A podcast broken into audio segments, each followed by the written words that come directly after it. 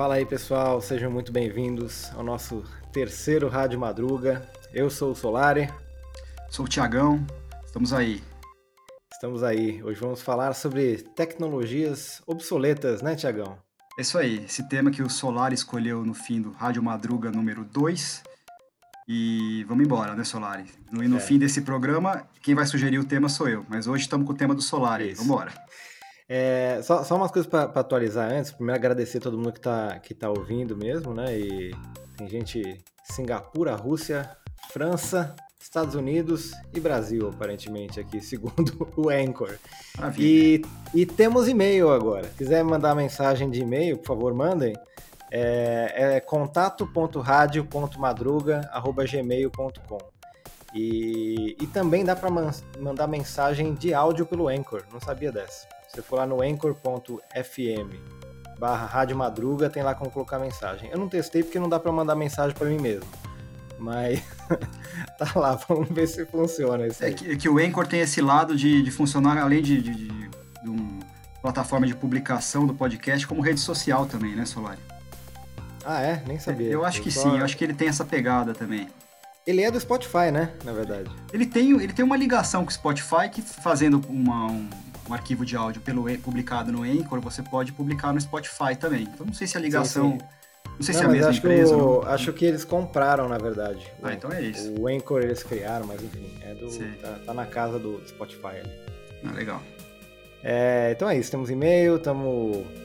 É, você está ouvindo aí de fundo é, sons do PC98, que era um computador é, dos anos 80 e 90 ali, era o computador no Japão é, e tem uma, uma estética de, de jogos assim muito muito particular. Eu vou colocar um, um link aí que, que, mostra alguns. Era muito aquelas chamadas visual novels, né? Historinha que você escolhia. É, é, enfim, historinha de aventura que você escolhia que o personagem fazia, assim. Um livro que você decide fazer. Mais ou menos a ver, é, tem a ver com aquela, aqueles jogos de texto antigos ou não tem nada a ver com isso? É, é, parecido com aquilo, mas também, mas como o PC 98 já tinha uma, uma tecnologia maior ali, ele tinha, ele tinha em, em pixels assim desenhado o cenário onde estava assim. Sim. E cara, ele tem uns desenhos muito bonitos assim de pixel art, tudo. Uhum. E isso é uma de, de fundo aí é uma seleção de, de sons do Rui Umemoto. É, na verdade, eu, eu já falei o nome errado dele, não é Rui. é, é Rio Umemoto. É, pois é. é, o Rui é o, é o Rui daqui, né? Mas essa galera é. oriental, geralmente, quando viaja pra, pra fora tal, e, e mora fora, eles meio. Alguns deles procuram um nome ocidental para dar uma adaptada, você sabe disso. Ah, né? aquele então, Rio, o primeiro boteco que ele entrasse aqui ia é. virar o, Rui. Fica a sugestão para ele. é, infelizmente morreu, coitado. Morreu. Em 2011. É. Pois é. é. Eu pesquisei aqui, vou até deixar um memorial dele, mas enfim, ele fez um monte dessas músicas assim de, de chiptunes, que chama, né? De, de, arquivo MIDI. Sim. E... Mas fora do Japão acabou não fazendo, um sendo muito conhecido aí. Mas ele, cara, fez né, muitos desses, desses jogos aí. E o problema é que mesmo se ele tivesse sido conhecido no Japão, o pessoal do Japão meio que, que fala mal de quem é conhecido nos, nos países ocidentais, né? Quem faz muito sucesso nos países ocidentais. É, tipo Kurosawa, né? É, exatamente. Esse tipo de né? Não tem esse negócio. Quem é, é, o escritor também, né? O Murakami ouve muito isso, né? Ah, esse Sim. é um cara que, sei lá, ocidentalizado, ele tem uma pegada ocidentalizada. É, até do, do Hideo Kojima também, o, o, o produtor de jogos ali, falam isso. O Kojima ouve é. essa também? Já, já ouviu pelo que, ele, pelo que ele falou, assim, né? Mas é que, acho que acho que o Kojima é tão esquisito as coisas que ele faz que, que acho que não é nem do Japão, é de outro planeta é, que, que ele originalmente tá. Exatamente. Mas então, eu escolhi esse tema agora de tecnologias obsoletas que eu acho, eu acho muito engraçado como a tecnologia muda o, o, o nosso cérebro, na verdade, né? Quando a gente sabe que tem uma tecnologia disponível. Por exemplo, hoje a gente tem o Google, que você pode buscar qualquer informação. Então não tem necessidade de você é, tipo memorizar tanto as coisas, sabe? Quando você pode sacar até um celular e, e buscar. Assim, eu lembro que foi um, um choque muito grande. Assim, primeiro quando apareceu o Google, primeiro quando apareceu a Wikipedia para mim, para citar uns exemplos assim, tipo, nossa, você pode buscar é, qualquer coisa, assim. Enfim, achei, achei incrível. É. É, quer começar então com uma primeira sugestão sua, Tiagão? A primeira vai, vai, vai comigo mesmo aqui? Então vamos lá. Eu, é, vamos lá, porque na, na verdade acho que, acho que é eu, você, eu e daí bota a tua música, né? Vamos, deixa eu começar então, vai. Então vai lá, vai lá. Que, que tem a ver com música também. É, é, um, é um combo, na verdade. É sobre o Napster e o Inamp. Ah. Lembra deles? Sim, é claro. O é, re tá... revolucionário Napster, né? Que mudou o jogo. Então, cara, é, pra quem nasceu no, no século XXI, ou, ou assim, que pior que já tem gente, né? Já, já trabalhando com gente que nasceu no século XXI, acho muito doido. Sim.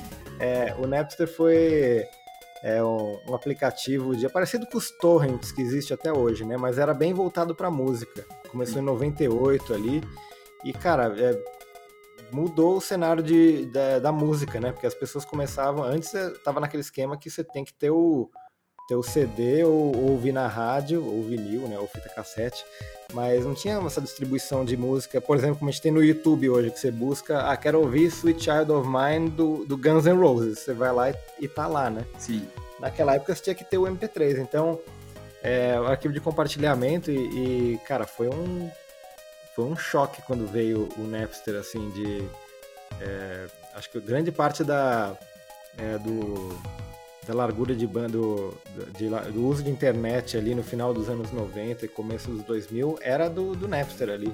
Sim. E teve aquelas intrigas com Metallica, né, que queria é, derrubar é, ali, né? Eu acho que o principal, um dos principais porta-vozes da, da indústria musical no combate essa coisa do download de arquivos ilegais, digamos assim, de música, foi o baterista do, do Metallica, né, o Lars Ulrich. É né? Ele virou um porta-voz, ele brigou, brigou, brigou, mas não adiantou nada, porque isso aí foi uma quebra de paradigma mesmo, né, na, na indústria. Né?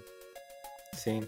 É, é, é, muito estranho, né? Porque realmente você. Eu tava ouvindo aquele podcast Álvaro Barcinski, Forasta e Paulão, né? E eles falaram de, beleza, o músico ainda, ainda ganha a música com show tal, o dinheiro dele, né? Uhum. É, com essa queda dos direitos autorais que virou o, o padrão, assim, né? Praticamente, enfim, né? se ganha como ganhava antes com venda. Mas e, por exemplo, o compositor? Essa pessoal tá, tá largada ali, né? Enfim, criou um... Mudou o cenário mesmo, né? A forma de, de distribuição ali. Você chegou a usar o Napster, Thiago?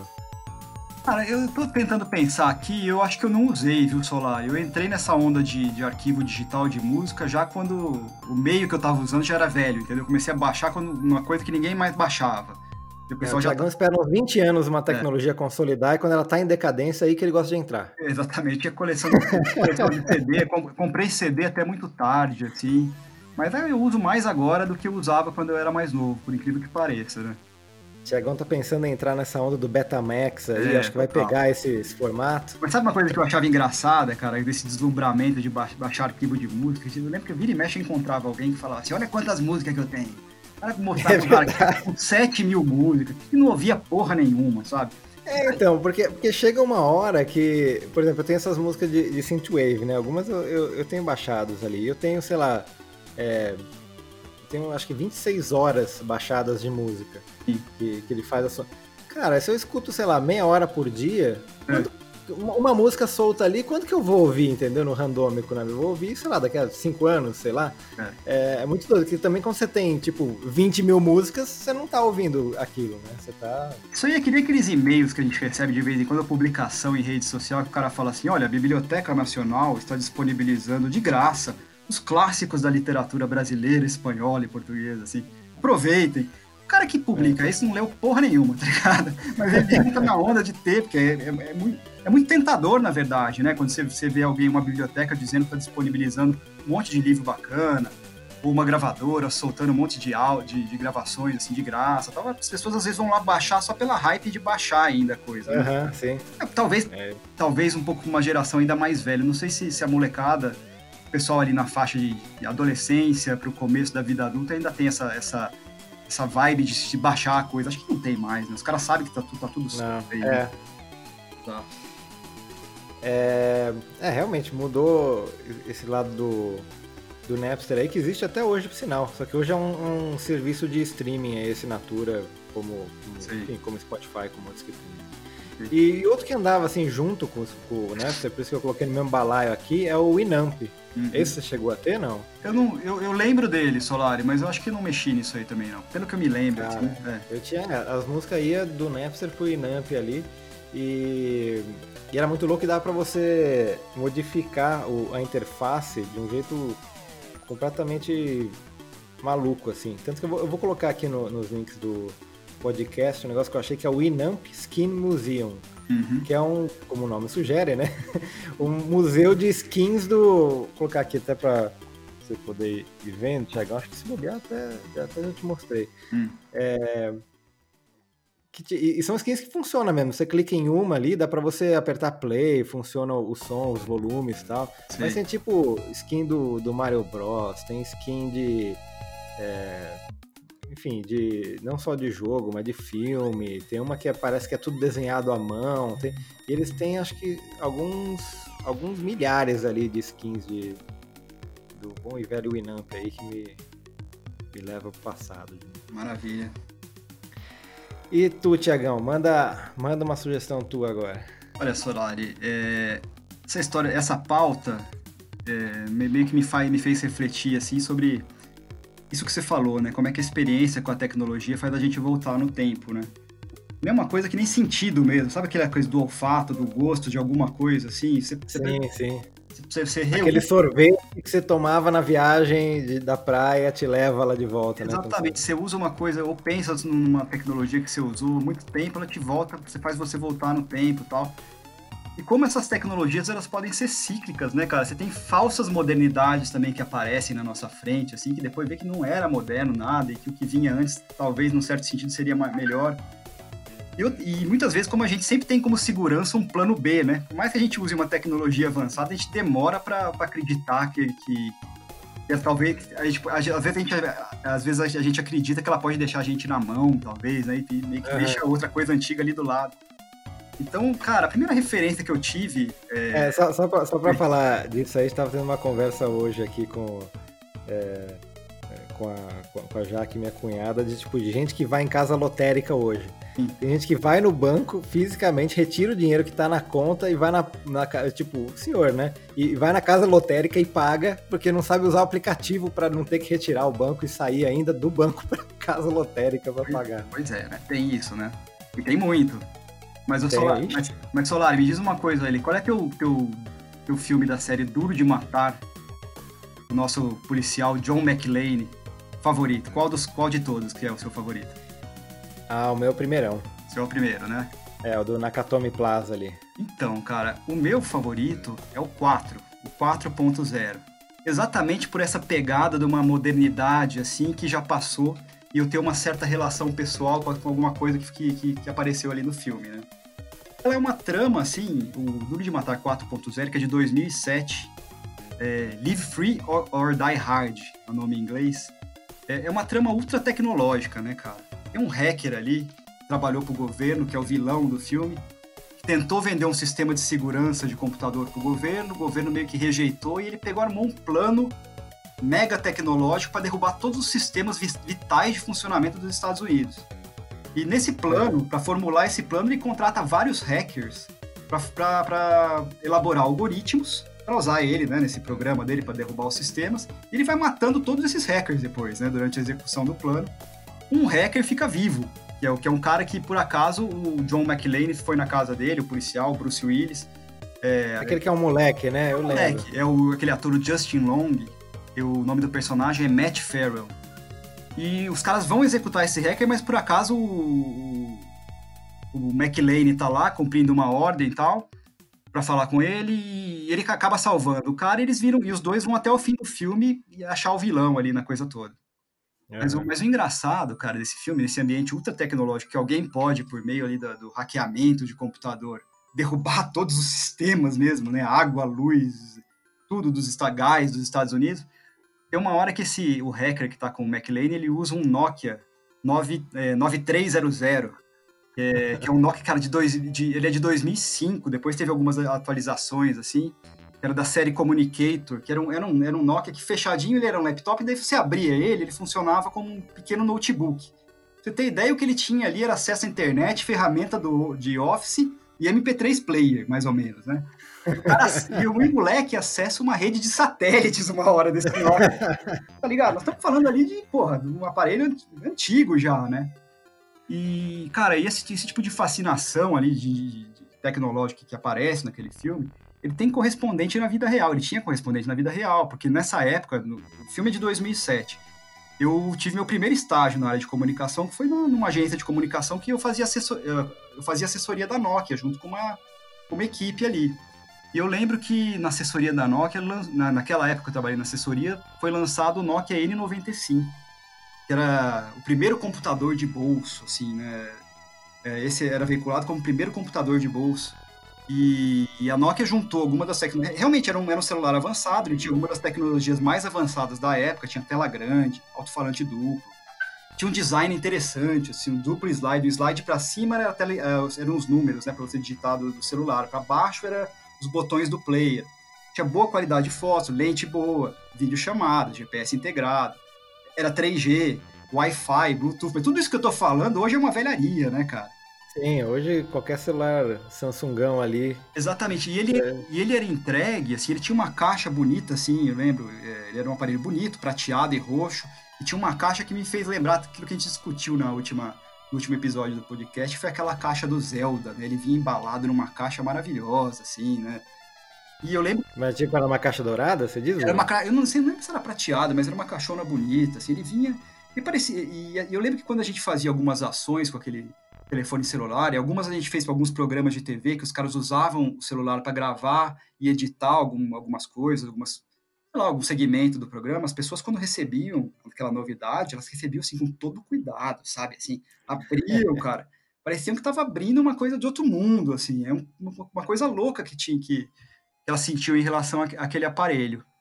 E, cara, e você vê que, que naquele mesmo ano e no, no, meio do ano foi lançado o iPhone, quer dizer, o N95 sai, saiu, não era, um, não era um teclado touchscreen ainda. E quando saiu o iPhone em 2007, no, no, ano seguinte veio o sistema operacional, o iOS, que é um sistema operacional pensado para o touchscreen, o jogo mudou. Aqueles aparelhos da Nokia foi pro saco a divisão de celulares da Nokia, né? Acabou, uma coisa que, que você vivia ali, o estado da arte de tecnologia, encantava todo mundo, na verdade, de repente sumiu né, rapidamente. E essa é, a, é. essa é a primeira coisa que eu, que eu, que eu penso assim, em relação a essa coisa da tecnologia, como que ela pode mudar rapidamente, né? E como que pode trazer a gente para essas memórias tal. Mas o que uma outra coisa que eu acho interessante no, no filme do para concluir aqui no filme do, Die Hard 4, né? É a participação do, do, Kevin Smith, né? Kevin Smith que é aquele ator, ele é podcaster, ele é comediante, ele faz comédia de stand-up, e é um geek né, apaixonado aí, que faz, tá em todas as convenções, as principais convenções do mundo, que ele faz aquele um sujeito que, que o Bruce Willis e o Matt... Tá, ele tá eternamente com o boné virado para trás na cabeça. Né? Exato, né? os caras recolhem... quando eles saem de, um, de, de, uma estação de, de gás, se eu não me engano, que explode, não sei o que lá, sai o McLean e o, e o garoto, eles precisam de ajuda. E eles falam, quem que pode ajudar a gente, né? Olha, o moleque fala, conheço um cara, que é o Warlock e, e a luz da região inteira tinha acabado. Esse cara pode ajudar, é um hacker lendário, não sei o que lá. Daí eles pegam um helicóptero, vão com o McLean dirigindo o helicóptero de uma maneira meio tosca, assim. Daí o McLean pergunta pra ele, como é que nós vamos saber qual é a casa do cara em Baltimore, né? Ele morava em Baltimore. E o Matt fala para ele, é, vai ser a única casa com energia, a única casa com luz acesa. e realmente era, eles identificam a casa que era a única casa acesa na região de Baltimore. Cara, como, como que funciona isso, né? Na, Exatamente. Tipo, o cara consegue só, só não desligar do, da casa dele ali, tipo, a energia vem antes, vem depois, vem da onde, né? Mas enfim. É, e é, muito é o Warlock. E é muito curioso porque eles chegam lá, quem atende é a mãe do cara, o cara mora com a mãe. Ele, chama, e ele chama o porão onde ele tem o equipamento dele de centro de comando. É uma palhaçada geral, assim, né? E é, é, engraçado uma coisa, falando daquela história que eu, que eu, disse, do plano B, né? De você, na hora que der a merda, você confiar nas coisas antigas. Ele tem um, um rádio ali, que é um CB Radio, que é um rádio é, bidirecional de ondas curtas. E alguém pergunta para ele ali, por que, que, você tem esse rádio aqui? Ele fala, não, ele põe a mão no rádio e fala, não mexe aí. O que é isso? Por que você tem um rádio desse aqui? Isso aqui é pra, na hora do apocalipse, cara. Na hora que acabar todos os sistemas, a única coisa que vai funcionar vai ser esse rádio de ondas curtas aí, entendeu? E, e é muito engraçado isso. Na verdade, eu tava. É, mas, mas, mas, isso é mesmo, assim, até hoje os, é, o, os tipo, lançadores de mísseis nucleares dos Estados Unidos, eles usavam aqueles disquetão tipo de pranchona, sabe? Sim. É, disquete grande, porque realmente você vai. Às vezes a tecnologia mais, mais antiga é hackeável, assim, né? Além do preço de você renovar essas coisas. Exato. Bom, tem aquela história, né, do... Você sabe como que pegaram o Bin Laden, né? É... Parece que um, uma suspeita que, que houve sobre a, a casa, a localização onde estava o Bin Laden, é porque não partia nenhuma comunicação daquela casa. Não tinha sinal de internet, é, era, uma, assim, era um registro negativo de comunicação. E fizeram investigar a casa e acharam um cara ali, entendeu? O famoso quieto até demais. Ele né? tava tão no mocó que os caras falaram, opa, tá errado. não tem nada, não sai um sinal de celular desse lugar, não tem internet, sabe, assim. Tá só comunicação é. de pessoa para pessoa, mensagem e tal. Pegaram ele nesse, nesse registro negativo aí. Mas só para concluir aqui, Solari, o Kevin Smith, ele participou, o Warlock, né? Ele participou das gravações do, do Duro de Matar durante três dias só, né? Filmaram com ele durante três dias. E aquele basement dele bem bacana ali, com tecnologia e tal, ele contribuiu um pouco na, com, a, com, aquele, com aquele contexto todo, com a criação daquele, daquele cenário e com o próprio roteiro da, da, das cenas em que ele participou. E porque o filme, não, de modo geral, nunca é filmado na sequência, né? Ele até deu umas sugestões assim para é, colocar uma coisa ou outra mais no roteiro, até para prevenir se precisasse usar em determinado contexto, se outras decisões fossem, fossem feitas tal. Então, que ele deu uma contribuída legal, até pelo conhecimento geek dele ali, naquela sim, cena sim. que ele participou, né?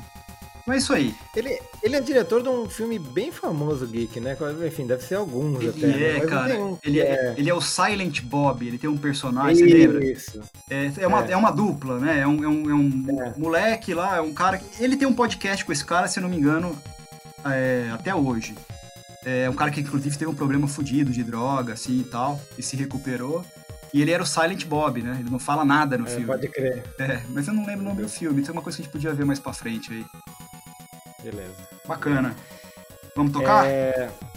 Vamos. Bora. Vamos tocar uma agora. É... Agora eu que toco, né? Você, mais uma, mais é, uma sua aí. Que inverter, inverter. É. é tá beleza, uma sugestão. Tocar não é a música, tocar é mais uma sugestão aí. Vambora. É. é... Bom, eu, eu tenho uma, cara, de um. É, que é um livro do Ted Chiang. Esse Ted Chiang, ele fez aquele o roteiro daquele filme A Chegada. Chegou a ver isso? Do, Não tô lembrando. É, é com aquela. Como é que chama? Atriz Amy Adams, acho que é de 2016, que é uns ETs ali. Tá. É, é, enfim, ele, ele, é um, ele é um cara de exatas ali, eu não sei que tipo de programação que ele usa. De vez em quando, tipo, ele sai da toca e faz umas é, umas coisas de ficção, né? Mas ele fez bastante, assim, né? Não é tanto, mas não é uma coisa assídua, né? Mas quando sai, é, costuma ser muito bom. Sim. É, tem tem o, o livro dele é, aqui no Brasil, que só que não tem esse conto que eu vou falar agora, é a História da Sua Vida e Outros Contos, acho que da Intrínseca, e, e tem alguns desses contos, o que, o que gerou a, a chegada e outros. Mas eu queria falar de um, de um, é, de um conto inédito dele, que até é, está em forma de, de livro curto aqui, que é The Life Cycle of Software Objects, uhum. que é tipo o ciclo de vida de objetos de, de, de software. Sim. Que é a história de, um, é, de uma empresa que cria uns, uns bichinhos de inteligência artificiais, tipo uns Tomagoge, sabe? Aqueles Sim. bichinhos que, que, chamados Digiens, né?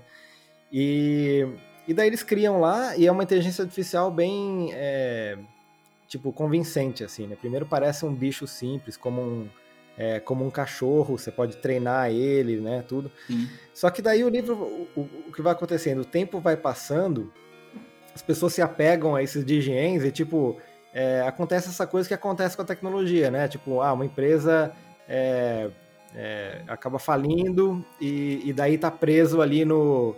É, o, aquela plataforma, né? Pensa, sei lá, se, se, o negócio só funciona em iPhone e de repente a, a Apple deixa de funcionar, mas o negócio é, é, praticamente uma, é uma inteligência artificial que se assemelha cada vez mais da, da, da nossa, né? Hum. E daí fica aquela coisa, a partir de quando você, é, aquilo é vivo mesmo, né? Você pode é, torturar, você pode manipular a memória dela, é, é prostituir, você pode emancipar, porque é, é curioso, né? Você fala ah, ele só, ele só tá imitando o, é, o. Uma inteligência artificial só pode imitar a emoção humana, mas o quanto isso já não é sentir de certa forma, né? Enfim, Sim. é muito legal que vai, vai mostrando assim o como como eles vão mudando é, de plataforma, tipo daí eles importam eles para uma espécie de Second Life, isso outra tecnologia obsoleta, mas que ainda existe, por sinal, o Second Life até hoje. É, e enfim, eu acho, achei bem maluco assim que, que bota você para pensar mesmo, né? Como é, a gente, as tecnologias acabam e, e às vezes um conteúdo fica para trás e quando esse conteúdo é, tipo, começa a ser quase uma, uma forma viva, né? Sim, sim. Não, com certeza. Altamente recomendado, Life Cycle of Software Objects. Esse... Vou, vou... Ah, diga aí. Pode falar. Esse, não, pode falar. Esse livro aí, ele, ele, ele tá disponível, que ele, ele não tá traduzido não, né? Você falou, ele só tá em... Não tá. Ele tá numa, uma coletânea chamada Exhalation, ah. de exalação, e, e acho que e acho que só. Eu comprei uma, uma edição limitada que só tem ele sozinho ali, mas mas não tem. Mas tem o, o da Intrínseca, o História da Sua Vida e outros contos aí que é, que, que tem pela que tem aqui no Brasil que veio na, na onda do filme, né? Esse filme foi, inclusive, foi indicado a Oscar por roteiro, por, por som e tal. E vou, vou, aproveitar até um negócio do livro, uhum. falar de outra tecnologia obsoleta, isso é, isso é meio polêmico até. Ah. Que, cara, livro de papel, eu, eu, eu, eu continuo lendo livro de papel, gosto, mas eu tenho achado muito mais difícil do que ler num leitor digital. Assim, no caso eu tenho o Kindle, né? Mas tem outros aí, Kobo, de... Sim. É, porque eu, eu, fico pensando, cara, eu às vezes eu quero continuar a leitura no celular, o negócio não sincroniza. É, não tem uma não tem luz na tela. Às vezes eu tô num lugar que a tela não é ideal. Cara, esse Kindle, cara, ele é até a prova d'água, cara. Já, já teve dias que eu botei o livro lá e lendo chuveiro, tá de saco cheio. E tem, tem um serviço, Tiagão, chama Readwise, que assim, eu tenho cerca de 200 e... É, tô vendo aqui, tenho 211 livros no meu Kindle agora. Uhum. E eu já uso já faz uns 10 anos, acho que desde a quarta geração eu já, eu já tenho. Sim. E eu tenho 1.600, é, é, 1.600 coisas grifadas nesse monte de livro que eu fui lendo. Uhum. E, e, cara, aquilo fica perdido, né? Você grifa e, beleza, você tem que entrar no livro para ver que tá lá. Mas esse Readwise, cara, é um, é um aplicativo que ele, sim, ele sincroniza com a sua conta da, da Amazon, do Kindle, e ele te manda todo dia, tipo, cinco coisas que você grifou. Então, cara, é muito bom, porque eu, tipo, cara, eu lembro coisa legal que, que tava na, na biografia do Leme, livro antigo, coisa que, que você nunca mais entrar em contato, né? Às vezes eu acho que é, tem que ter essa coisa de você ter um formato para relembrar as coisas também, né? Senão vai para. O que, que adianta? É aquele negócio que a gente tava falando do Napster, né? Beleza, você tem duas mil músicas ali que você não vai ouvir nunca, entendeu? Às vezes é melhor você ter umas coisas suas e, e lembrar um pouco todo dia. Daí cinco dias eu relembro, todo dia eu relembro de pelo menos cinco passagens aí dessas 1.600 que tu é. Ele manda tipo aleatório. Assim, é, então, né? essa, essa história da, da, dos cinco registros que você fez, ele te mandar é uma coisa interessante. Né? Eu lembro que tive um colega na própria assessoria da Nokia que ele, ele tinha um bloco de notas aberto, Solar, e fazia muito tempo todo tipo de coisa que ele achava interessante, livro, disco, que ele não ia mexer na hora, mas que ele queria deixar registrado, ele escrevia no bloco de notas, tá ligado? Então, tinha, de vez em quando ele lembrava de alguma coisa que ele queria relembrar, quando ele tinha alguma noção de uma palavra-chave para buscar, quando ele botava naquele bloco de notas, parecia uma bíblia, e ele achava as coisas. Só que tinha coisas também que ele perdia ali no meio. Ele falava, puta, como é que era não sei o que? Lá ele procurava naquele bloco ali, colocava a palavra, busca, busca, busca, não vinha, né? Então isso aí pelo menos é. dá um é. jeito de aleatoriamente te trazer as coisas de novo, né? A gente está sempre tendo que pensar em pauta, né? Esse tipo de coisa é interessante mesmo. É. Cara, e cinco, cinco coisas por dia leva literalmente assim um minuto. E é muito bom, porque realmente é algo que não fica perdido, sabe? É livro que você leu 10 anos atrás, você leu uma passagem que era importante para você e você você, você pensa de novo naquilo, né? Às vezes tem coisas que, que, que deixou de ser importante para mim, tem, co tem coisas que eu falo, nossa, que incrível mesmo, sabe? Eu tento até anotar de novo, não esquecer. É, eu vi até a sua, a sua resenha essa semana aí no seu canal do YouTube, no Guilherme Solar YouTube, sobre um quadrinho que é o, o Black Hole. É que você leu faz muito tempo e você estava falando de que, como você discorda de você mesmo, né? Daquela tua resenha lá atrás, porque você fez 10 anos atrás, eu não lembro exatamente. É, por aí. É, esse tipo de coisa. É isso aí. É, mas, E, mas assim, uma coisa que eu acho que o problema que eu vejo nessas tecnologias, tipo o Kindle principalmente, que não é uma plataforma aberta, é essa coisa de, de tipo, dificilmente a Amazon vai, vai acabar amanhã, certo? Mas, cara, um livro facilmente dura alguns séculos. Uhum. Um, com, com, com, um lugar bem conservado, ele pode durar, assim, milhares de anos. Uhum. Então, é, o, o, meu medo, assim, de colocar muito nessas plataformas é meio essa coisa do... É, do que você falou do rádio ali, né? No caso do apocalipse, você vai ter, sei lá, dá um, um bagulho eletromagnético aí de tempestade solar e, e acaba com, com tudo isso, né? Tem, tem um site até que eu, que, eu, que, eu, que eu segui, que eu esqueci o nome do cara, mas eu vou colocar na, na descrição aí, que é só de. É, o cara morrendo de medo dessa coisa de, de ataque eletromagnético ou tempestade solar acabar as coisas de energia, então ele só ele quer tudo manual, assim, sabe, para não ter não ter erro. Sabe, Solar, que e, é, no começo dos, dos e-books, dessas tecnologias de, de plataformas para leitura de, de, livros eletrônicos, tinha uma, uma expectativa até que elas fossem superar os livros físicos de uma maneira bem surpreendente. Isso acabou não acontecendo, né? Parece que os números dos é. livros físicos ainda são bem superiores aí ao do, dos livros eletrônicos. Se eu não me engano, eu li alguma coisa nesse sentido. É, eu não tenho dados assim, mas realmente você vê, é, tanto no Brasil quanto no mundo, não, não, não sumiu, assim, é. realmente. É que a, a, o que achavam é que ia ser, tipo, o que a gente falou do Napster para venda de CD, né? É, ia ser exato. um negócio parecido assim. Mas... Não foi uma quebra de paradigma dessa indústria, assim, né? Ela não. pode ter, ter, ter, afetado, ter abrido outros ramos de negócio e tal, mas não foi uma quebra de paradigma, não. Não, não foi. O livro continua firme e forte e só para deixar claro, eu quero que continue mesmo. É só que é só que realmente como essas comodidades assim de, por exemplo, eu tô lendo um livro físico de que é aquele adestramento inteligente do Alexandre Rossi, que é para ver se eu dou um jeito no meu cachorro. E daí, e daí no Zezinho Bazuca. E daí eu, tô, eu grifo lá e eu, eu passo manualmente no Readwise para entrar na minha rotação ali. De, mas é estranho isso, né? Eu sinto falta de um poder simplesmente tocar o dedo ali, grifou e já tá na, meu, na minha memória coletiva ali, no meu grande note, é, bloco de notas aí, né? De, de coisas para lembrar. É. E bacana. Posso tocar Isso aqui, Solari? Pode ir embora? Vamos. Agora vamos com uma música que o Tiagão escolheu. Se puder dar aquela apresentada, Tiagão. É, vamos lá. É, vou fazer um contexto aqui, né? Falando sobre a gravadora do Jack White, né? Do Third Man Records. Jack White, que tem inúmeros projetos aí, mas ficou conhecido é, com a dupla com a irmã dele, que era o White, The White Stripes, né? O Jack uhum. White é um entusiasta ali do vinil, né, cara? E em 2001 ele gravou, ele abriu a gravadora independente dele em Detroit. A primeira unidade física dessa gravadora dele foi montada em Nashville, em 2009. E ali ele já, já conhecido tal. Ele montou ali o escritório, o centro de distribuição da gravadora, um estúdio de fotografia, uma loja de discos, uma área de shows. E, e, tem, e lá tem um lounge também com, umas, musicais e máquinas bem interessantes dos anos 40, 50 e 60 só essa história das máquinas já poderia servir aqui como um tema das nossas tecnologias obsoletas. Não é exatamente disso que eu vou falar, mas eu vou citar algumas coisas que tem ali no lounge dele. Tem uma máquina que chama Scope Tone, por exemplo, ali. Teve o auge dela nos anos 60, que é era um tipo de um jukebox que exibia filmes curtos gravados em 16mm com trilha musical, que é uma espécie de é, ancestral dos videoclipes, né?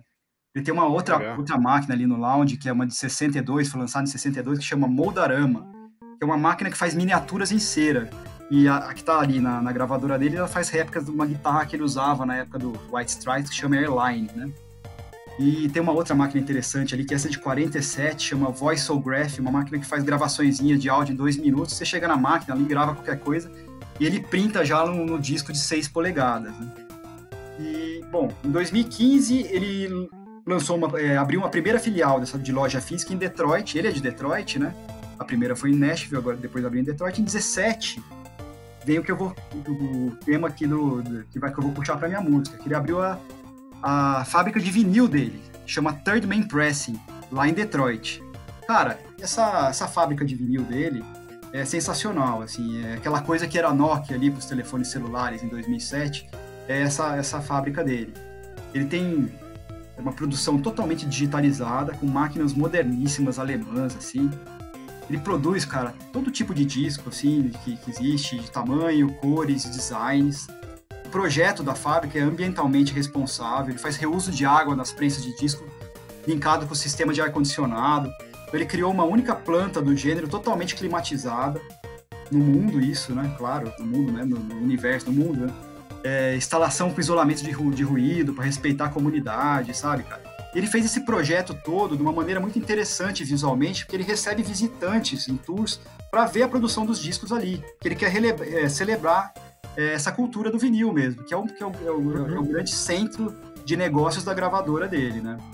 Então ali, pô, você vê, você vai no Instagram da Third Man Pressing, parece uma, uma cena de ficção científica, cara. Aquelas máquinas ali, é, a fábrica nas cores amarelo e preto, que é a cor do, do logo da Third Man Records.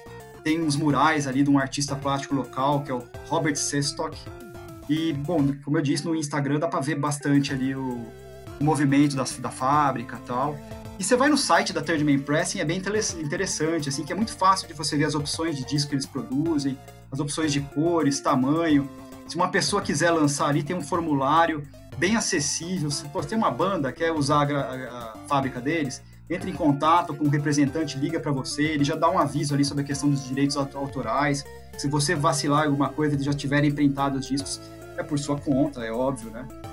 E... Eu tô vendo aqui, na verdade é Third Man Pressing. Third Man né? Pressing, né? A Third Man Records é a gravadora. O braço da gravadora é a Third Man Pressing, que é, que é a área de ah. produção de, de, discos de vinil.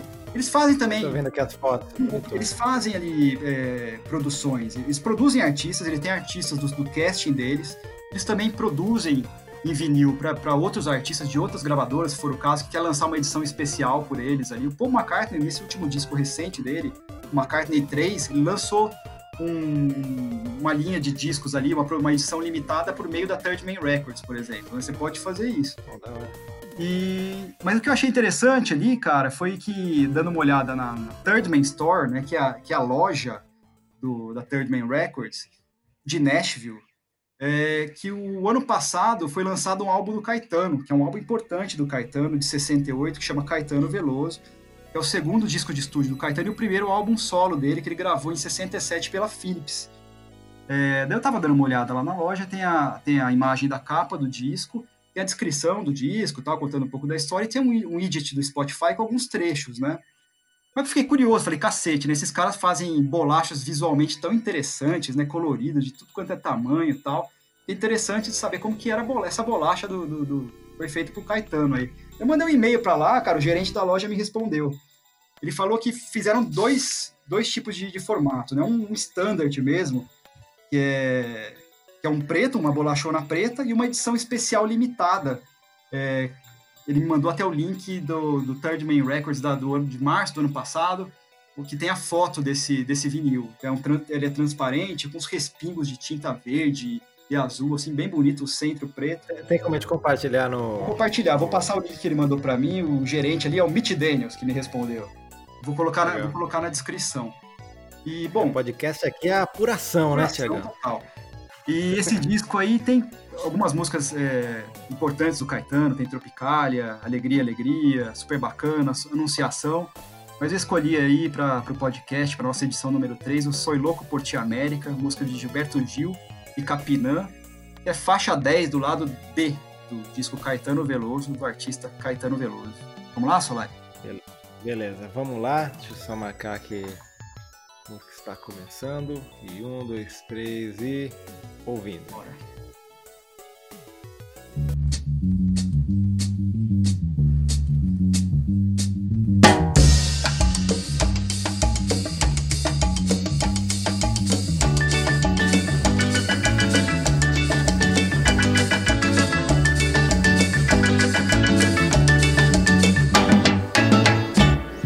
Soy loco por ti, América. Yo voy a traer una mujer playera que su nombre sea Martí, que su nombre sea Martí. Soy loco por ti de amores. Tenga como colores la espuma blanca de Latinoamérica y el cielo como bandera, y el cielo como bandera. Soy loco por ti, América. Soy loco por ti de amores. Soy loco por ti, América. Soy loco por ti de amores. Sorriso de quase nuvem, os Os rios, canções, o medo, o corpo cheio de estrelas, o corpo cheio de estrelas. Como se chama amante? Esse país sem nome, esse tango, esse rancho, esse povo, dizer-me arte, o fogo de conhecê-la, o fogo de conhecê-la. Soy loco por ti, América. Soy loco por ti de amores. Soy loco por ti, América. Soy loco por ti de amores. El nombre del hombre muerto já não se puede decirlo, quem sabe antes que o dia arrebente, antes que o dia arrebente, el nombre del hombre muerto Antes que a definitiva noite se espalhe en Latinoamérica, el nombre del hombre es pueblo, el nombre del hombre es pueblo. Soy loco por ti, América, soy loco por ti de amores, soy loco por ti, América, soy loco por ti de amores. Espero uma manhã que cante el nombre del hombre muerto sejam palavras tristes. Sou louco por ti amores. Um poema ainda existe. Com palmeiras, com trincheiras, canções de guerra, quem sabe canções do mar. Aí hasta te comover, aí hasta te comover. Soy loco por ti, América. Soy loco por ti de amores. Soy loco por ti, América. Soy loco por ti de amores. Estou aqui de passagem. Sei que adiante um dia vou morrer. De susto de bala ou vício, de susto de bala ou vício. Num precipício de luzes, entre saudade e soluços, eu vou morrer de bruços nos braços, nos olhos, nos braços de uma mulher. Nos braços de uma mulher, mais apaixonado ainda Dentro dos braços da camponesa guerrilheira Manequim, ai de mim. Nos braços de quem me queira Nos braços de quem me queira. Soy loco por ti, América. Soy loco por ti de amores. Soy loco por ti, América. Soy loco por ti de amores. Soy loco por ti, América. Soy loco por ti de amores. Soy loco por ti, América. Soy loco por ti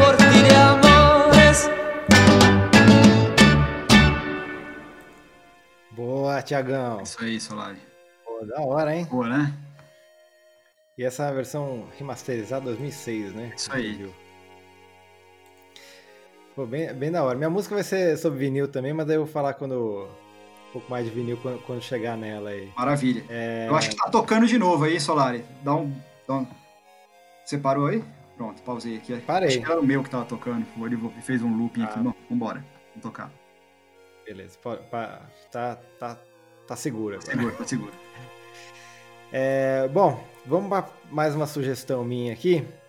É, é, um, é um vídeo de um canal do YouTube que eu sigo, chama é, LGR, LGR. Uhum. É, é um cara que ele faz tipo. É um colecionador de, de tecnologia. É, tipo de computadores antigos, de, é, dos anos 90. Tipo, por exemplo, ele teve a. É, saiu o Microsoft Simulator agora, de agora ele fez, ele fez a review do de 30 anos atrás agora, sabe? Ele pega esses computadores antigos aí, é, IBM ThinkPad dos anos 80, um monte de computador. É, enfim, tem um cenário de gente que faz assim. Eu vi um vídeo de um é, tipo Palm Top dos anos 90. Sim. E tem um vídeo, cara, que ele, ele já tem ah, seus um milhão e pouco aí de, de inscritos, e todo mundo falava de um, de um lugar que ele precisava conhecer, que ele precisava, que ele precisava, que era o. É, que era incrível tal, que era uma, uma, um, um galpão no, em Dallas, no Texas, cheio de tecnologia antiga ali. Sim. Que chamava Computer Reset. Ah. E daí é um vídeo, cara, que é ele indo viajar para ver esse lugar aí que tá. É, na verdade, ele achava que estava aberto, na verdade fechou. Aquela coisa, né? Do dono, é muito antigo. Mas ele falou que tem é, é, 38 mil pés quadrados. Pelo que eu vi aqui, isso aqui é uns 440 mil metros quadrados só de tecnologia antiga, cara. Mas daí o cara vai entrando no meio e é que nem. É, é, é, tipo, é um bagulho que nem de, de, arqueologia mesmo, sabe? Que eles vão encontram uma sala assim, ah, aqui era reparos, é, só de, de PSP.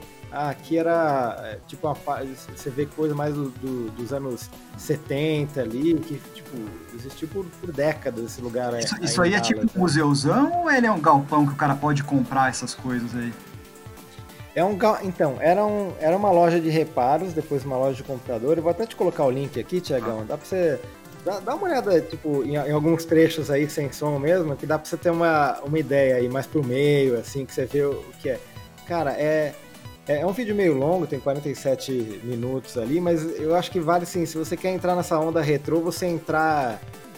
Abrir uma cerveja e ficar vendo ele. Que, cara, o cara acha, tipo, pastas de memória dos anos 80, é, algumas pilhas de computador que estão quase caindo de tão alto. Porque assim, é, é muito grande mesmo. Tem uma parte que tá até no.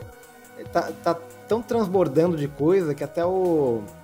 o uma parte externa ali, tá com um monte de computador ali no, no chão ali, é, né? Não, nem sei quanto chove. Algumas salas aqui parece até que teve um terremoto, né, cara? E que Sim. caíram todas as caixas. O cara tem que mergulhar nisso aqui mesmo para conhecer. É, é, engraçado porque a gente vê essa, essas paradas aí, a gente fala, ah, porra, um monte de, de velharia. Mas o cara tá vendo preciosidades em cada, em cada.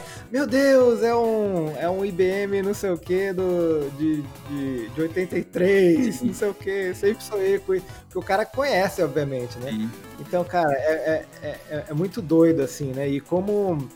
E eu acho que aqui mostra mesmo, tipo, nesse vídeo, cara, essa coisa da tecnologia avançando e mudando. Eu não sei, a gente tem hoje, tipo, é, um celular, por exemplo, que você falou que, tipo, um iPhone, que tem muito que esses computadores faziam antes. Mas, cara, até chegar no que, na tecnologia que a gente tem hoje, o quanto de tecnologia obsoleta, assim, foi, é, foi ficando obsoleta, né, no caminho. Né? Exato, teve, tem tecnologias que abriram fronteiras e, e geraram outras ainda mais úteis para o consumidor, e teve outras também que abriram, mas, assim, por meio de aparelhos meio tortos, né, assim, eles e entraram no mercado e não era bem isso que as pessoas precisavam, mas elas foram, foram importantes também, né? Sim, sim. É, às vezes é difícil você comunicar o que é uma.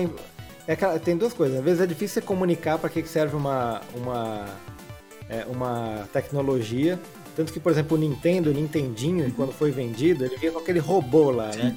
Não sei se você já viu, é um robozinho que era para ter.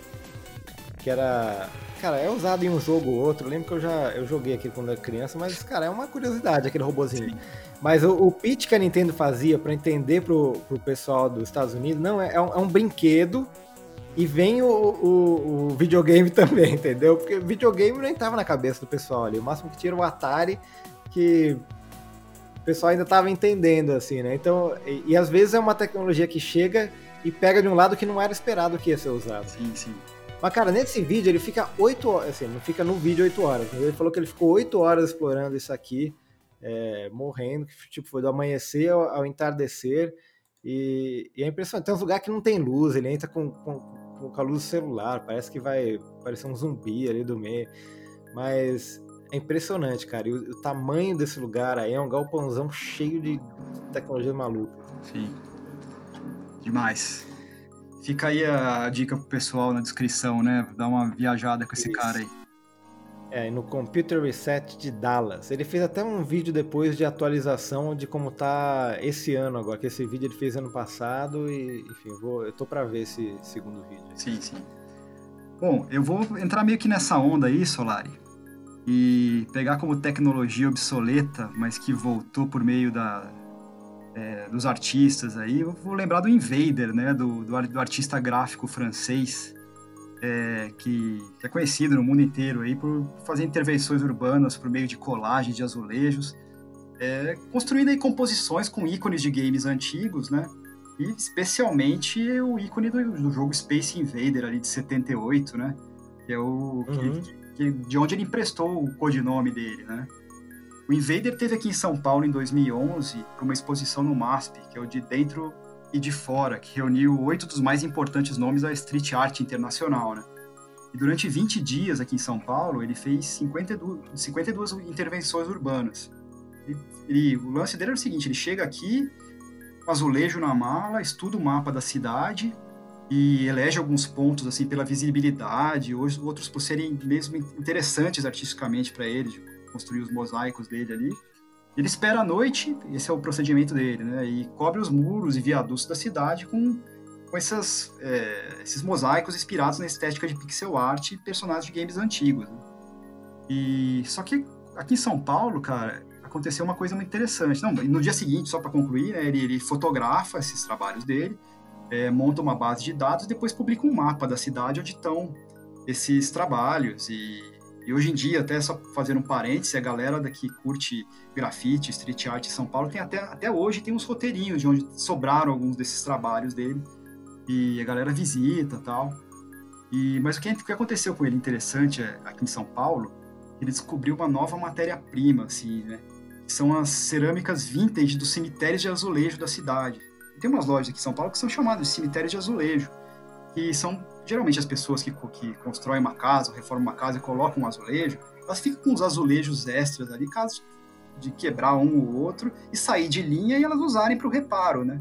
Mas depois de muito uhum. tempo, essas pessoas mudam, reformam a casa de novo, e aqueles azulejos aí são azulejos antigos, que ninguém você não encontra mais em lugar nenhum, e elas, e elas vendem esses azulejos para o cemitério de azulejo, esse tipo de loja, esse tipo de ramo.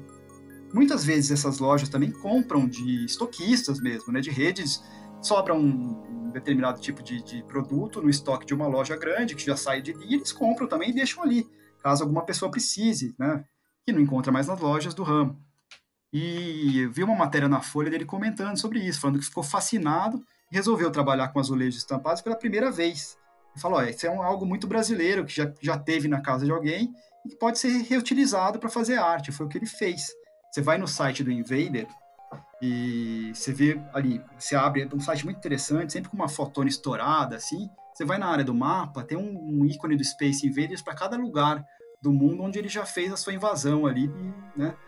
E a gente veio do. A gente tocou o Soy Louco por Ti América, né? Acho que ele não é muito louco pela América, não, porque ele teve muito pouco nesses lados aqui, né? Na América do Norte ele teve em San Diego, é, teve em Nova York, não, não, o lance dele não é muito Estados Unidos também, não. E aqui na América do Sul só teve em São Paulo. E você clica ali em São Paulo, clica ali em São Paulo, dá para ver realmente esses trabalhos que ele fez por aqui, que, pô, que a gente já esbarrou com esses trabalhos. Você já viu, né, Solari, na rua, o, alguns trabalhos do Invader, assim. Agora tá meio que Cara, eu vi, eu vi, eu, vi, sim, eu não sei se é, se dele, é dele, mas. Né? É, é, se alguém fez também, mas então, é capaz de ser, viu? Ali perto no, no, no fim da Paulista, acho Exato. que eu vi. No site dele dá para você ver alguns trabalhos, tem algumas fotos publicadas, bem legais. Inclusive fotos publicadas que ele usa esse tipo de azulejo estampado, que pela primeira vez ele usou, que ele ficou doido nessas, nesses cemitérios de, de azulejo que tem aqui na cidade. Ali na Radial Leste tem alguns, né? Eu conheço aqueles de lá. E... Mas é bem bacana, cara. E...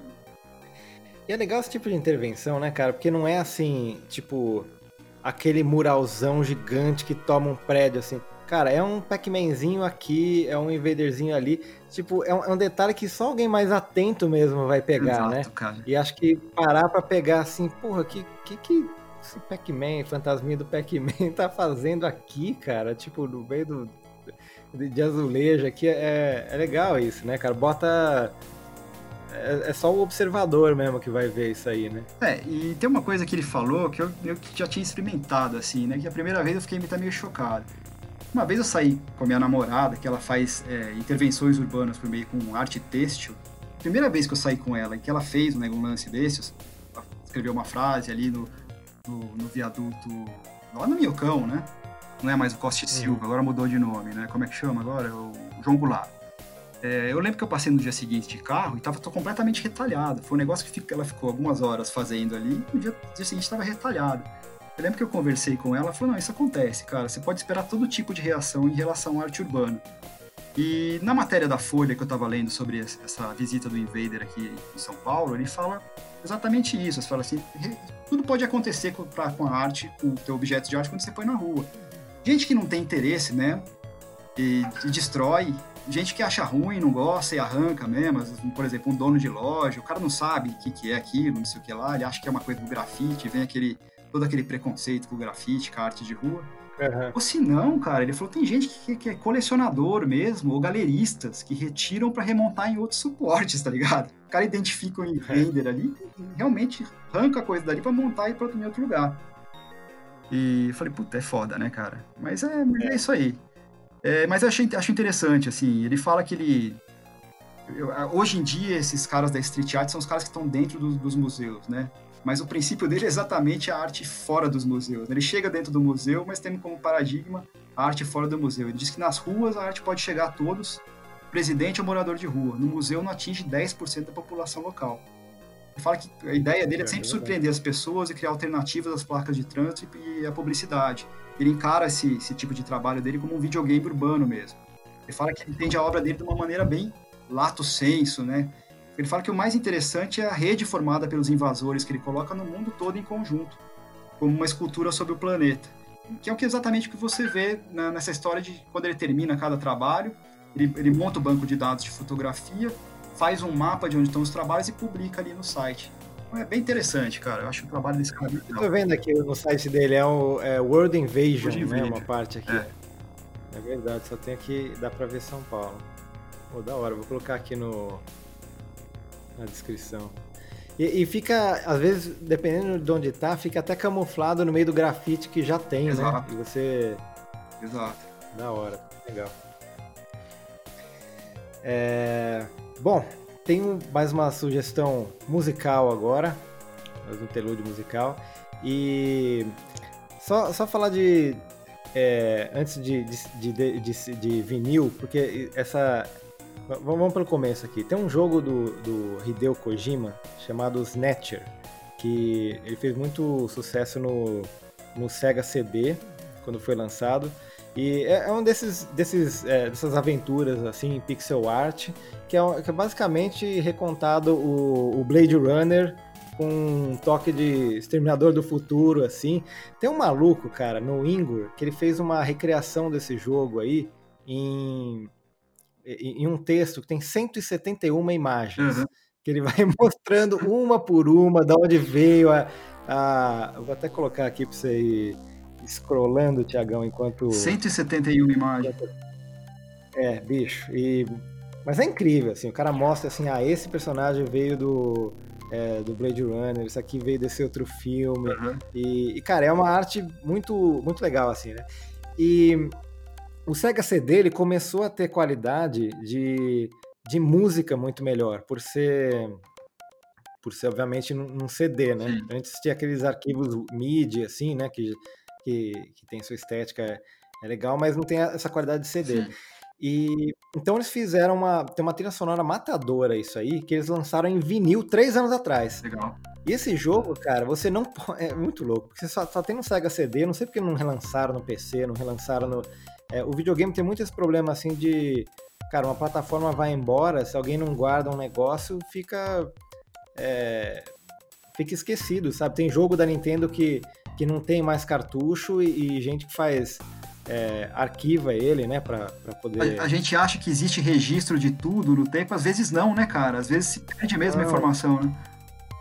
E videogame muito isso, porque videogame, cada plataforma nova, não, se não tem retrocompatibilidade com a anterior, tipo, é perdido tudo aquilo. Tipo, tem um jogo do Sega CD. Quem que vai. Onde você vai comprar um Sega CD hoje? Tudo bem, você acha um usado aí em algum lugar. Sim. Mas enquanto tiver, entendeu? Depois acaba, não se tem mais, assim. videogame faz muito isso. Mas. Então lançaram, cara, três anos atrás, um, um vinil desse jogo obscuro de 20 anos atrás. É, e, cara, é uma trilha matadora também, também em vinil. Então a gente vai ouvir aqui a. Que, que por sinal já e faz sentido, assim, acho que lançarem isso no Japão, que é o que eu ia falar aí, juntando com o que você falou do vinil, que o pessoal no Japão adora CD e vinil. Até hoje tem umas lojas assim, que é tipo um prédio de vários andares de CD e vinil. E CD e DVD ainda é muito vendido e alugado no Japão. É engraçado, né? Porque ao mesmo tempo que o Japão tem essa fama de ser tipo a, terra da, da, tecnologia, assim, eles têm muito apego pela tecnologia que veio também. Sim. Né? Tem, vou deixar até na descrição um, um, texto legal do Vinyl Factory, uhum. Que, que fala sobre os discos de reggae no Japão, que fala que 90% de todos os vinis de, de reggae do mundo estão no Japão. Impressionante, né? Eles foram lá na ilha e, tipo, foi um saque viking, só que de gente baixinha e extremamente educada. Porque via, assim, aqueles, aquele, aquelas caixas de, de vinil que o pessoal tinha de disco do vô, sabe? Sim. Ele falava assim, ah, dou 100 dólares pra você. Os caras, opa!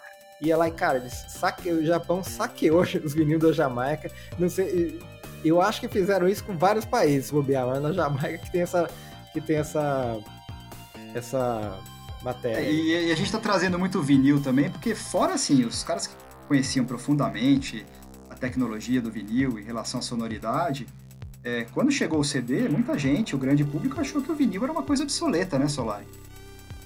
É. é. Foi você que falou outro dia que vinil tá vendendo mais que CD? Na verdade, foi você que me passou essa notícia. Nossa, tem que ver um negócio da minha memória, hein, você, cara? Você me mandou, você me mandou uma, uns números do, da venda de CDs e LPs o ano passado, ou ano retrasado, agora não me lembro. Os LPs superaram a venda de CDs no mundo, né? Vou botar no meu notepad para não esquecer. Pois é. Mas é isso, eu achei muito louco. É um, que é um jogo de 20 anos atrás que não tem mais e saiu três anos atrás uma, uma trilha sonora em vinil matadora. Bacana. E provavelmente, vamos ouvir uma trilha. Provavelmente com uma edição Opa. muito legal, né? Deve ter uma capa, deve ter Cara, arte, é, deve ter é tudo, né? É incrível. Eu vou. No, no, no link aqui da, no, tem, da descrição vai ter a, o encarte, tudo bonito. Beleza. Então vamos ouvir agora. O nome da faixa é, é One Night in Neo Kobe City, que é a, a cidade que se passa o, o jogo aí. Bacana. Então vamos lá. Thank you.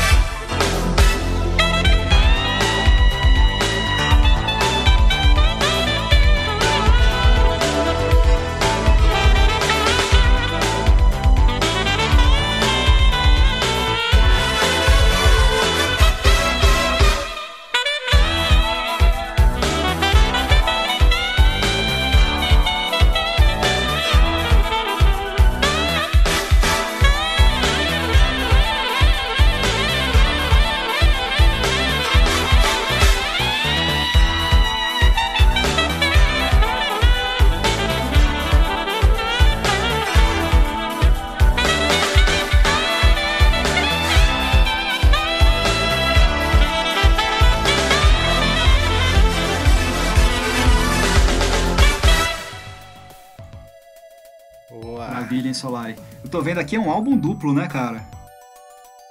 Então, cara, eu, eu vi, tem, tem, na Amazon, tem, até, eu esqueci de falar, inclusive, que esse jogo é do, do Hideo Kojima, que fez o, o, o, o Metal Gear conhecida e o, e o Death Stranding agora, e tem muitas influências do. Você vê do, dos jogos dele recentes aí, né? Mas é, é, um, é, um, é um duplo aí, e, cara, é bonitona, né? O, a apresentação, o encarte, o, o vinil em si. Tem uma faixa aqui do lado B que eu tô vendo que chama Decadence Beat, o beat da decadência. É muito curioso, só procurar esse negócio aqui depois. Esse deve ser bom, é, né? Cara. É, porque é bem aquele jogo no ar, assim, sabe? Aquela pegada. Cara, é, é, tem, tem partes que é uma cópia do Blade Runner, assim, né? O que, digamos de passagem, é bom até, né? Foi copiado o negócio, copiado um negócio ótimo, Sim. mas.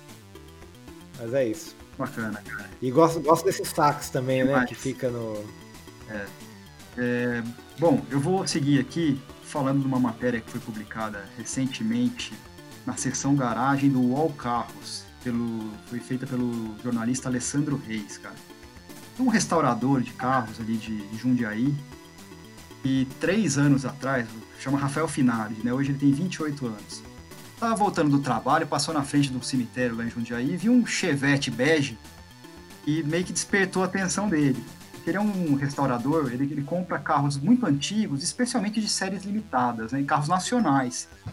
E despertou a atenção dele que ele achou que era uma, uma edição muito rara do Chevette, uma edição de 76.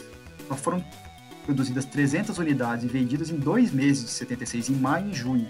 E a maioria já virou sucata que é o Chevette País Tropical, Solari.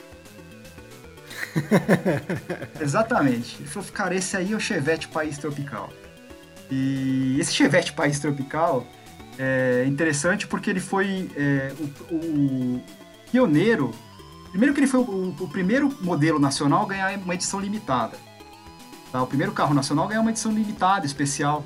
E também o pioneiro a trazer de série rádio AM e FM com toca-fitas que, que tinha dentro desse, que, que tinha dentro desse toca-fitas? Cassete com a música que deu nome à série, na voz de Jorge Benjor. Vinha ali uma gravação de País Tropical. Ah, vinha, vinha, a fita vinha lá. Oh. Então, cara, é, além disso, né, esse carro tinha é, sistema com dois alto-falantes, revestimento interno monocromático, espelho externo, rodas esportivas semelhantes a uma outra série, uma outra série do, do Chevette, que era Chevette GP, que chamava, que era ligado ali à hype da, do Grande Prêmio Brasileiro de Fórmula 1 e bancos com encosto de cabeça, motor 1.4, essas eram as especificações. Mas o lance é que essa série País Tropical, né? Que vinha com essa fitinha aí e tal. E o cara passou. Eu tô até vendo, eu busquei aqui, tem um anúncio da época aqui, para quem gosta de sombra, água fresca, cores, música e economia. Pois é. E, e, o cara passou lá na frente, viu o carro, deu, uma, deu aquela vacilada, chegou em casa, sabe como é que é, colecionador, né? Falou, puta merda, né? E passou lá é. depois. Não, e ele passou e tinha um sujeito pichando, é, é pintando a parede, do, o muro do cemitério, um anúncio de alguma coisa, de pet shop. E daí ele voltou lá, o carro ainda tava lá, e o carro realmente era do pintor do muro do cemitério lá. E ele chegou pro cara, falou, ó, oh, me vende esse carro, tal. O cara não queria vender, porque o pai do, do sujeito tinha comprado do dono original em 92 e ensinou todos os filhos a dirigir no carro. Então tinha aquele valor simbólico. Uhum. Daí o Rafael. Ou que ele falou para pegar o preço pegar melhor. O preço né? melhor. Mas daí o Rafael, o Rafael ligou pro cara durante todo, todo, fim de, todo mês, durante dois anos, até que ele conseguiu comprar em 2019 o carro. E ele fez aí uma pesquisa em publicações, em é, jornal, é, anúncios publicitários, para tentar meio que é, conseguir fotos do Chevette novo, assim, né? E buscar peças de preferência originais que estavam em estoques velhos, assim, se não, se não fosse possível, de outros carros, para compor esse Chevette aí que entrou na fila de restauro lá dele. E meio que lembrando aquilo que a gente falou, né, sobre o, sobre o cartucho de videogame. Parece que a gente acha informação fácil, acharia informação fácil sobre um, uma série especial de um carro lançado ali em 73, não sei o que. Acha nada ele teve que buscar em revista, sabe? E publicação, em anúncio ah, de publicidade, e publicidade e tal. Mas o, o, o, lance é esse, assim, né, cara? E aquela coisa do, da, da paixão do cara pela tecnologia antiga, né? Do, do, do automóvel. Falei que, e ele fala não, nessa matéria do Alcado, ele fala, eu gosto disso, né? De encontrar o carro, saber sua história antes da compra, passar a noite sem dormir, economizar a grana para fechar o negócio. Você conhece o antigo dono, ele te conta a vivência que teve com o veículo e você leva adiante, né? Entrando na história do carro, que agora ele é, ele é do Black, né? E achei bastante interessante. É, então, é, É, fica, fica uma história, né? Mais do que o, o carro só, né? É muito. Exatamente. É muito doido. Eu vi um tempo atrás um pessoal que, que fez um teste de vender é, produtos tipo na eBay feitos em massa, sim, mas eles criavam uma história, sabe? Ah, esse cavalinho foi de uma menina que morreu cedo e não sei, sabe? Tipo, e pra tentar justamente criar um. Eles falavam que era fictício e tudo mais, tipo, você pega um objeto qualquer, tentava imaginar uma história ficcional naquilo. Hum. Exatamente. Partir pra próxima aí? Então, só a sugestão é o, é o Chevette País Tropical. País, Chevette País Tropical. 300 unidades produzidas, vendidas durante dois meses apenas em 76. E vinha com uma. Primeiro, rádio AM/FM toca fitas de série. E vinha com uma fita, é óbvio, com o Benjor cantando ali País Tropical. Que curiosamente menciona um Fusca na música, né? Que é. Era o concorrente do, che, do, do Chevette, né? Era, era outra, né? Você tá vendo? É, exato. É, Buenas, a, a, minha última sugestão de hoje, cara, não, é nem sugestão, é aquela lembrança de, de locadoras e VHS, né? E, e enfim, eu penso muito como é, como mudava essa coisa do ambiente de você entrar na locadora, procurar o, o, a coisa que você. Tipo, os dois filmes ou o filme que você vai ter que passar o fim de semana, né? Então ficava tipo aquela. É engraçado, hoje a gente tem a Netflix, por exemplo, às vezes você fica uma hora procurando algo para ver e não vê Sim. nada, né? Porque parece que tem tanta informação que vira informação nenhuma, assim, né? Eu acho que quando tinha essa limitação de pelo menos você ir numa locadora, assim, né? E é, você escolhia, assim, acabava tendo que ver o filme porque você pagou por ele, né? Mas é, é curioso isso, né? Como a, a, forma de, de você se entreter mudava, né? De você escolher e, e usar o seu tempo. Sim, sim, com certeza. Aquelas blockbusters que pegaram muito aqui também no Brasil, sim, né? Sim, pegaram. E é aquela coisa, né? Que tinha umas que tinha a caixinha na frente e uma fita em branco, né? Uma outra caixa em branco no fundo, que significava que tinha uma disponível, né? Você lembra é. desse negócio? E às vezes você pegava. Você via uma fita atrás, você ia pegar, não era, eram duas iguais da frente que alguém tinha colocado errado, você falava, puta merda, que coisa de louco. E tinha, e tinha sugestões, às vezes, né? Às vezes tinha sugestão, tipo, quando era esses. É, essas locadoras menores, assim, sugestão do, do tiozinho da locadora. Eu morava lá na Zona Norte, tinha um tiozinho, cara, ele, ele, ele falou que abriu uma locadora porque ele queria ver, é, conseguir ver quatro horas de filme por dia pro resto da vida, entendeu? Esses caras. então ele sempre. Ele sempre tinha sugestãozinha, sabe? Às vezes você entrava lá Falou, não, chegou um aqui que você vai adorar e não sei o quê. E era sempre o que ele adorava, né? Não era o que. Às vezes você falava que você não gostava daquele tipo de filme, não importava. Pro tiozinho, não, mas você tem que ver. Esses, esses caras viravam meio uma espécie de gurus, né? De filme, assim, uma espécie de crítico musical é... da, das redondezas. Musical, crítico de filme das, redonde, das redondezas, né? Cara, tem, tem um episódio do Seinfeld que a, a Elaine lá, ela ela, ela vai na locadora e tem as sugestões do, de um cara lá, né? O Gene, acho que é o nome é. dele. Não, é, é, enfim, era outro nome. E daí era tipo um, uns filmes muito bons que ela adorava, né? E daí um dia, cara. É, só que era um filme muito denso, assim, sabe? Uhum. Ah, um filme iraniano de três horas sobre o sofrimento de uma menina. E ela falou, ah, cara, e, e ele tava querendo um negócio só pra, só pra se divertir, né? Daí pegou a sugestão do outro cara, que era o Gene, que só botava umas comédias tipo Morto Muito Louco, sim, sabe? Sim. Essa coisa assim. E pra, pra chegar em casa e dar umas risadas, né? E o, e o, o cara lá, cabeção cinéfilo, ficou ofendido que ele, você, você pegou uma escolha do Jimmy, não sei o que. Cara, coisa, uma coisa que era muito engraçada em videolocadora eram aquelas sessões de vídeo pornô, né, cara? Porque elas sempre ficavam num Sim. cômodo separado com uma espécie daquelas persianas de fitinha, assim, que dividia visualmente o cômodo, que a pessoa atravessava ela, assim. Sim, Sim, aquela coisa. Tinha muita gente que não entrava direto nisso, né? O cara pegava um, pegava um filme ali na redondeza, assim, de repente ele fazia o truque do desaparecimento. Quando não tinha ninguém olhando, ele dava aquela deslizada para dentro da, da sessão de pornô, né? É muito Não, e, e, pra, e pra chegar no caixa, é, né? Exato. E passar o. Pegava, tipo, deixava ali no meio da pilha, né? Alugava uns dois que não ia ver, só pra ficar no meio. Exato. E tava lá, gatinhas manhosas. Mas sabe aonde tem isso até hoje, é. Tiagão? Japão, mano. Em loja de departamento, que, que tem tudo, assim, né? De, tipo, desde DVD até. É, câmera, brinquedo, enfim, tem umas lojas que são um prédio lá. Mas tem esses negocinhos de, de DVD pornô até hoje.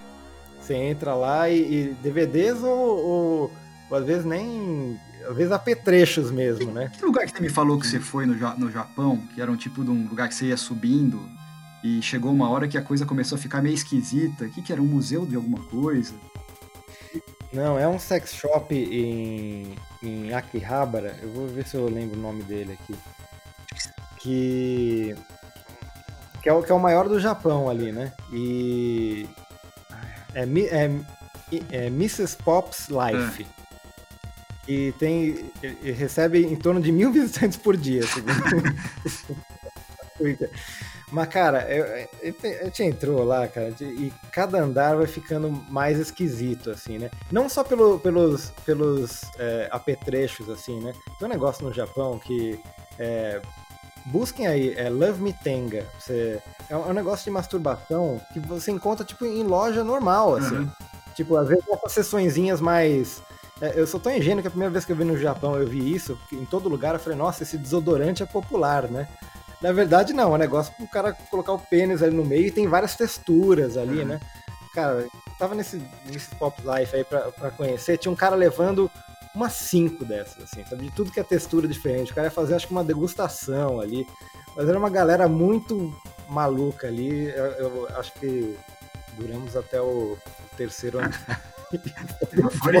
tá visto. Tá visto. Não, e parece que tem um andar, o, o, o, o topo ali, que é só para convidados. Eu não quero nem saber o que acontece lá, o que eles têm lá dentro, cara. Ih, puta merda. É, Japão tem de tudo, né, bicho? Tem. tem. Pois é. Bom, eu vou, vou mandar a minha última aqui. É mais assim, cara, isso aqui é mais como uma espécie de, de epílogo aqui de tudo que a gente falou, né? Essa história da tecnologia como ciclo, como representação de memória, né? O Tostão publicou uma coluna na Folha no dia 29 do mês passado. É bem interessante, falando conhecimento científico é bom, mas futebol precisa de ousadia e amor. E eu me identifiquei muito com esse texto pelo seguinte: é, eu sou da época de, de, do comentarista esportivo ser um cara que, que, se ligava nas questões assim mais profissionais, no certo sentido, do esporte, mas também ele ainda tinha ligação com, o aspecto folclórico, sabe? Da, da, da, imprevisibilidade do jogo dentro do campo, assim. Hoje em dia, cara, aí acho que isso até tem explicação, com a questão do, do, do futebol ter se tornado um negócio de muita grana, e os clubes estarem se profissionalizando, você pega os clubes estrangeiros, ingleses, assim, ultra profissionalizados, cara cria uma, espécie de, de, parâmetro de justiça no raciocínio dele das equipes que devem ser vencedoras ou não. Esquece um pouco das outras coisas que envolvem o esporte, assim, né? Então o cara analisa ali o balanço do clube, a estrutura societária do clube, uh, o aspecto da participação dos, torcedor, dos torcedores na rotina do clube, que e, na própria administração, é, o plano de marketing, sabe? As, as questões trabalhistas. O cara analisa como se fosse uma empresa, assim, e fala, olha, esse clube aqui, que, que é um clube que está na ponta dos cascos, de acordo com os valores que eu tenho, que a nossa sociedade tem, esse clube meio que assim, quando ele ganha é justo e quando ele perde é injusto. E o esporte não é isso, né, cara? Que o esporte tem um fator do, impre, do imprevisível e tem o, o fator da, da, da, superação, assim, também. Eu acho que você deve colocar em conta e da motivação, né, de você acreditar naquilo que um treinador coloca para você. E, e, esse texto do, do, do, Tostão é sobre o Jorge Sampaoli, que é o treinador argentino que está no Atlético Mineiro hoje. O ano passado dirigiu o Santos e conseguiu o Santos com um elenco muito razoável, assim, sabe, mediano para bom, levar o Santos ao vice-campeonato brasileiro.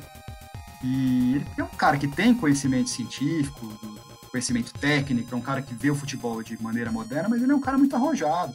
Então o Tostão fala, olha, no jogo é necessário arriscar, jogar com paixão, transbordar a alma.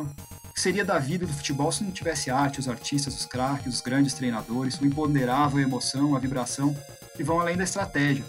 Entendeu? É um cara que consegue é, colocar as ideias dele, mas, mas fazer, mas é, incluir no, no, no, grupo um aspecto de motivação e um aspecto assim de, de, dos próprios atletas aproveitarem o jogo dentro da cancha motiva o time e faz o time ser mais forte. E eu acho que é um, é um artigo que nesses tempos assim de da questão da, da, da, ciência, né, que se fala muito da ciência, eu acho que o Tostão quis dar uma puxada aí uma, uma brinca, fazer uma brincadeira com isso e trazer para o futebol um pouco disso aí, né? E... e... a gente tem uma tradição de, de crônicas, por exemplo, do Nelson Rodrigues de futebol excelentes, né? Exato, tem, eu acho que é isso que realmente tem uma tradição brasileira mesmo, né? De não, exatamente. De grandes textos. Que, que, mas eu entendo assim, por que que tá, tá sumindo esse tipo de gente, né? Porque porra, muita grana, né, Solari? Muda as pessoas, muita grana isola é, as fontes, se você pode falar com o jogo, eu estava vendo, a gente, a gente sempre cita, Media training, a gente sempre né? cita ali o blog do Barcinski aqui, né? Vamos citar mais uma vez. O Barcinski estava falando outro dia no, no blog dele com, com, o pessoal lá que ele lembra que ele morou na Ilha do Governador, ele lembra do Roberto Dinamite, tinha uma pelada lá que jogava, grandes jogadores iam jogar durante a, a folga. Ele via o Roberto Dinamite ali, não sei o que lá, e, e que as pessoas podiam acessá-los, entendeu? Você vê o pessoal falando que ia cobrir a Copa de 82, por exemplo, você vê o Juca Kifuri falando, outros jornalistas. Os caras chegavam no Zico ali para conversar, na concentração, chegavam no Sócrates, você não chega em ninguém, porque profissionalizou, os caras, você tem que ir no assessor de imprensa, sabe?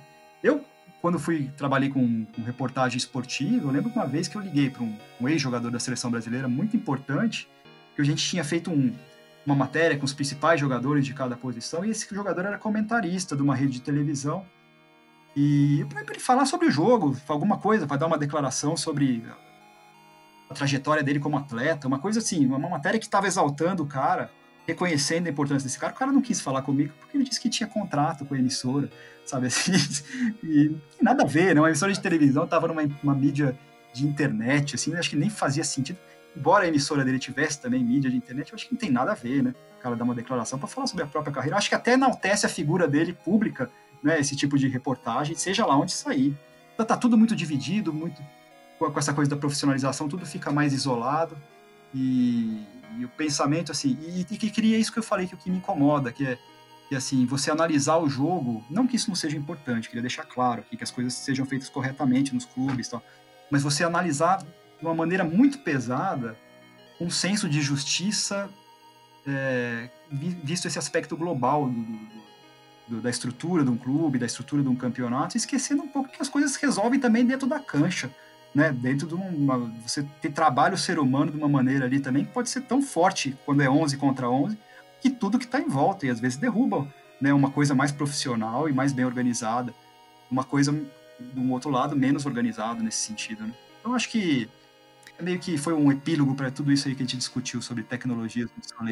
É, eu acho que, que, que, não só no futebol, tem uma tem o, Adriano Wilkson, jornalista do, do UOL, ele lançou um livro um tempo atrás chamado A Grande Luta, foi baseado num, num, é, num, numa, numa história que ele escreveu, que viralizou, de um, de um lutador de MMA, tipo das, não sei nem se chama assim, mas tipo categorias de base, assim, né? Trabalha como segurança, mas tendo que perder, tipo, 6 quilos é, tipo, num motel, na sauna, com o treinador ali e, e, o empresário, porque tinha uma luta no, e apesar no dia seguinte. Ele recriou realmente toda a história por trás, né? Então é que nem você falou, né? Você tem o, tem o, o lado humano, o lado de paixão, de perda também, né? E às vezes realmente você lê o, o uma crônica esportiva, às vezes parece que está lendo o, o, o Infomone. É, não, né? o, último, o último grande exemplo que eu, que eu lembro, assim, de um treinador e que perdeu uma oportunidade de se arriscar e de se, sabe, lançar uma,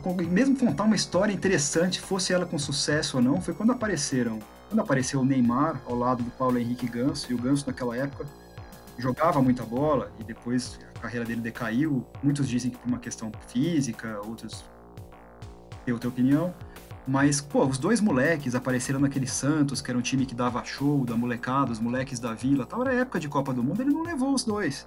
Cara, cara se o cara pensasse a coisa sobre esse aspecto, entendeu? De se, ia se arriscar, levar pelo aspecto de, do sonho, de envolver a torcida no nome de dois moleques. Imagina se esses dois moleques que detonasse ali dentro de campo naquela Copa do Mundo, entendeu? A gente nunca sabe o que poderia ter acontecido, podia ter sido um fiasco. Mas o cara não se permitiu trazer ao público apaixonado pelo futebol uma experiência dessa, jogar dois craques muito novos ali, era uma esperança para o futebol brasileiro numa Copa do Mundo. E aí que eles eram muito novos, entendeu? Isso é uma questão do cara arriscar. Né? Esse é o último exemplo, um exemplo que eu lembro assim, mais marcante, né, dos últimos tempos. Esse é, esse é o lance.